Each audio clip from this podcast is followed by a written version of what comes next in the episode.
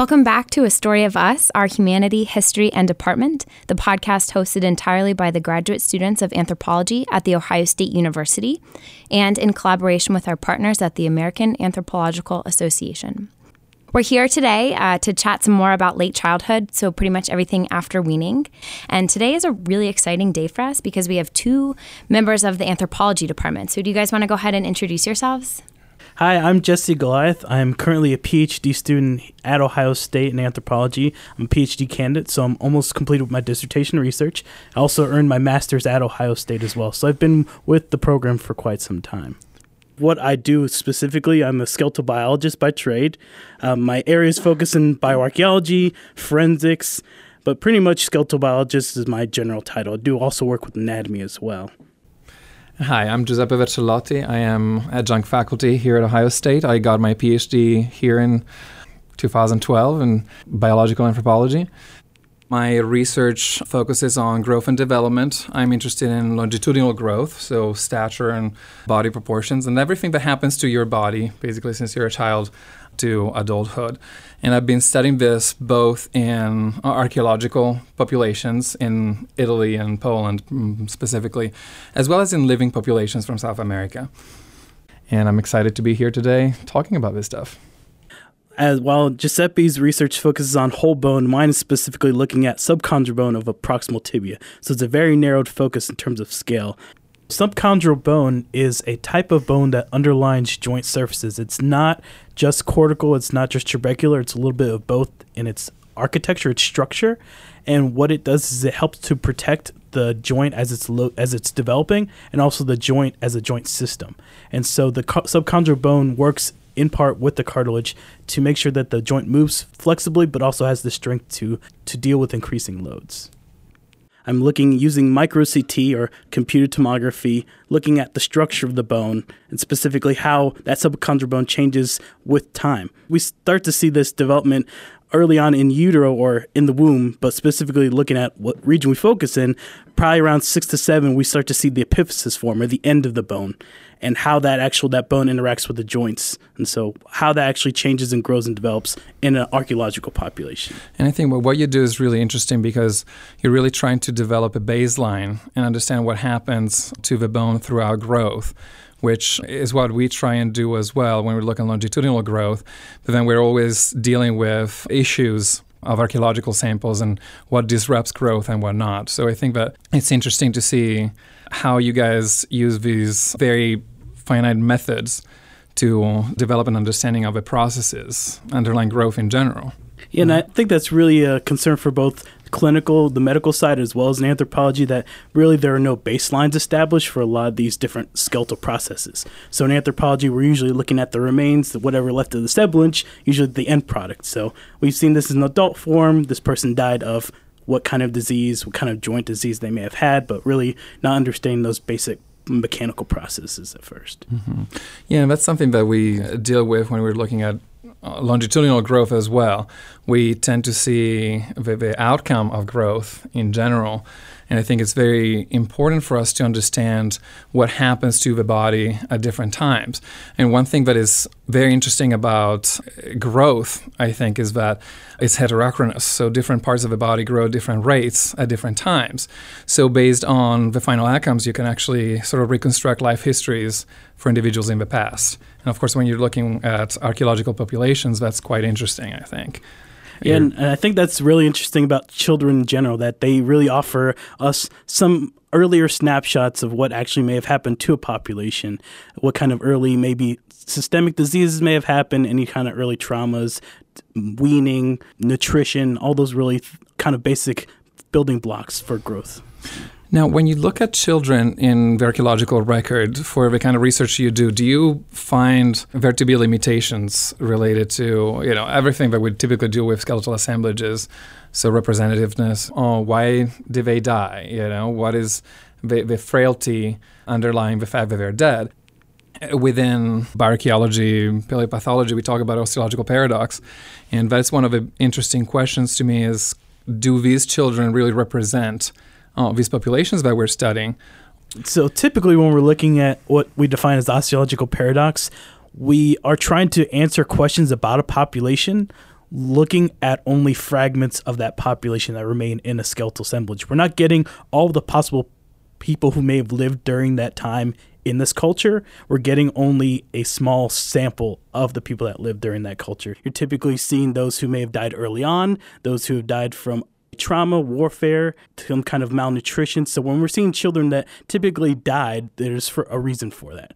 Typically children, for the most part, if they're healthy and have good nutrition, they should uh, grow and develop into adults quite normally. Right. I, I think that from my perspective as well, it's interesting when we study skeletal remains, how children who are dead in the archaeological record are those individuals who never completed growth. So a question is, are their growth outcomes and growth patterns that they express, are those uh, normal, are those real, or are these just the individuals who didn't make it? I actually explored that by comparing archaeological populations with living populations, because you don't really know. You, there are a lot of questions that you cannot ask of dead people. Exactly, yeah. That's something that I think we need to be mindful of when we look at growth and human growth in archaeological records specifically. And that's something that really points back to the scale. And a lot of the research I do, because it's focusing on the microstructure of bone, so understanding the differences between cortical and trabecular bone, but that microstructure, the scale you're looking at, is affected by other factors other than the whole bone. So microstructure can be defined in a lot of different ways, but it's ultimately the basic form or architecture of bone. So that could be including things like the osteon or the bone cells themselves. Typically when we're looking at is affected by other factors other than the whole bone. So typically when we're looking at nutrition, uh, specifically malnutrition, we don't see that as much in the microstructure, but we do mm-hmm. see that in the whole bone aspect. And so that's one way to kind of alleviate that osteological paradox, is looking at smaller scales of observation. Mm-hmm. Yeah, I think that when you're looking at the whole skeleton instead, you have to really be mindful of all of the different um, really biocultural correlates of growth, so you can understand if what you're seeing is the result of malnutrition or disease or a combination of both, yeah. or maybe something else entirely. If we establish these early microstructure baselines, we can then move up scales into incorporating how that affects not only the tissue, but also the whole bone structure. And so what my research is kind of looking at is what specifically happens to the trabecular bone as a child is learning to walk, as they're learning to mm-hmm. uh, develop an adult form of kinematics or movement. When we describe joint kinematics, it's all of the forces that affect how the joint moves, and specifically what's happening to that trabecular bone in terms of its overall shape, its size, thickness, how it's moving across the actual bone itself. So specifically in the proximal tibia, how's the condyles affected? How's that region affected by the increasing weight and also the joint load placed on that bone? Okay, so catch-up growth is a process um, by which the growing body recovers from earlier growth insults, so that the terminal growth outcomes don't necessarily show oh, stunting or delay of growth. Do you think that catch-up growth has the potential to interfere with what you're looking at? It really doesn't, because of the scale I'm looking at, but it's something that we definitely need to take into account, because catch-up growth is ultimately going to look at the ultimate adult configuration. So mm-hmm. how that catch-up growth ultimately leads to adult stature is something that we need to take into account. Right, because when you look at longitudinal growth, you really don't know if something like catch-up growth, which is of an acceleration uh, or an extension of growth, uh, has happened. So what you see is just the terminal outcome, and you don't necessarily know if there have been stressors that have been then recovered from or not. But on the scale of your, of your observations, you're probably not seeing that. Yeah, as we're much. not we're not really seeing much. And if there are issues in terms of disease or malnutrition, you're more likely to see that on a tissue level. Mm-hmm. And with the actual with the trabeculae, they're either there or they're not. So, and explaining what tissue level means is typically uh, when bone develops, you have Haversion systems are actual layers of bone, these bone envelopes, and that bone envelope is made up of cortical and trabecular bone. Why don't you guys give us a little bit of um, information about what your research can inform? So what kind of future directions are you hoping to go in? So for our listeners that aren't necessarily going into fields of bioarchaeology, what are your takeaway messages? Sure. So well, a lot of the research I'm looking at bridges medical clinical research on joint disease and archaeological or biological anthropology research. So specifically with the subchondral bone, it's the bone that underlines joint surfaces. And in clinical research, there has been several correlations of several studies that looked at the changes in that bone ultimately affect how joint disease actually accelerates and or the onset of joint disease. So osteoarthritis, rheumatoid arthritis, a lot of that has to do with the subchondral bone and its changes in morphology. So without having to actually C T small children, living children, they they look to us to look at these skeletal assemblages to see what are the actual baseline changes in trabecular bone, especially during growth and development.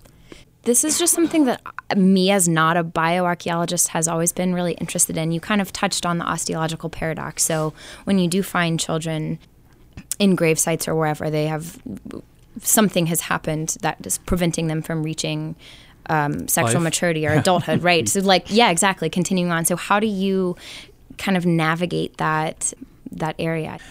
One of the biggest issues that I have always had with that is that we don't necessarily know if it's likely to happen. So one thing that I actually did was to explore this idea and test the hypothesis that different life conditions would lead to different growth outcomes, and see if I could relate those to quote-unquote paradoxical conditions.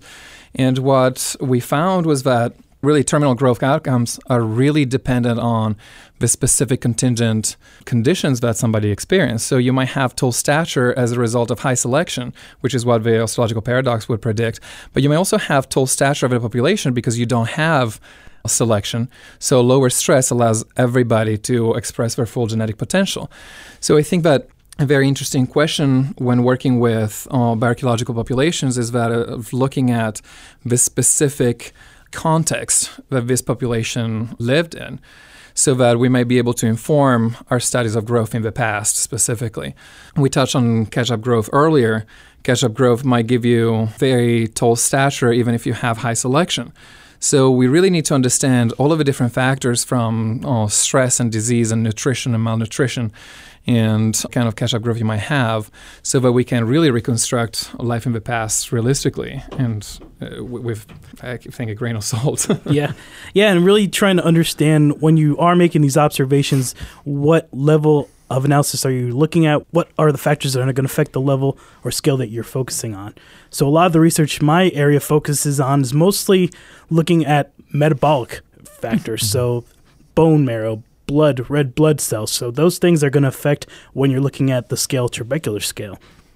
Also, in general, it's important to look at the population demographics. So, for example, in my research, I'm looking at the Norris Farms Oneota population. And sadly, due to warfare, we have a lot of juvenile and children in this assemblage. And because of that, we are ultimately able to look at a large number of children and how they may have lived in this context. Some of it could be due to warfare. Some of it is due to malnutrition or stress. But really, at the scale I'm looking at, metabolic really is the m- most important aspect to look consider.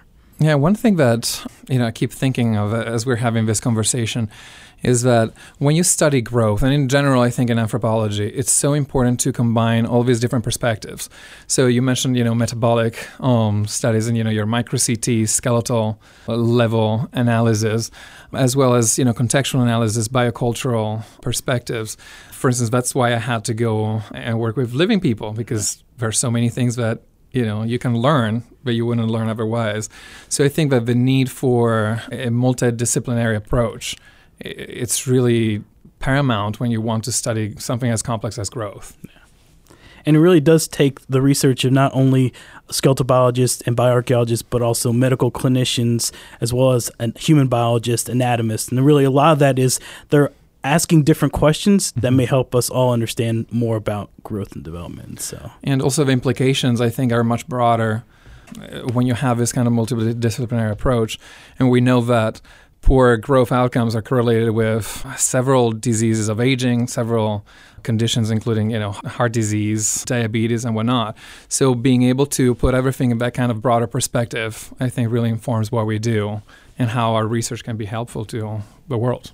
Uh, so, something of interest, a lot of people always ask, why do we study children, or why are children really the focus of our research? And pretty much children are very flexible. They they bounce well with their environment. They are pretty flexible to the situations around them. And typically children after age five, they're pretty much invulnerable. They, unless they had early weaning or issues of growth and development, typically genetic, past five, if they're given a healthy diet and they have some activity, they're pretty stable. We don't really see a lot of little kids dying of things unless it's major diseases. So so it's it's a nice kind of research to look at and incorporate. We always look at the adult. There's stages that lead up to that adult form, and those earlier stages really may give us a clear picture of how people may have lived as they grow and develop. Yeah, and I think it's actually very important to have both pieces too of a puzzle.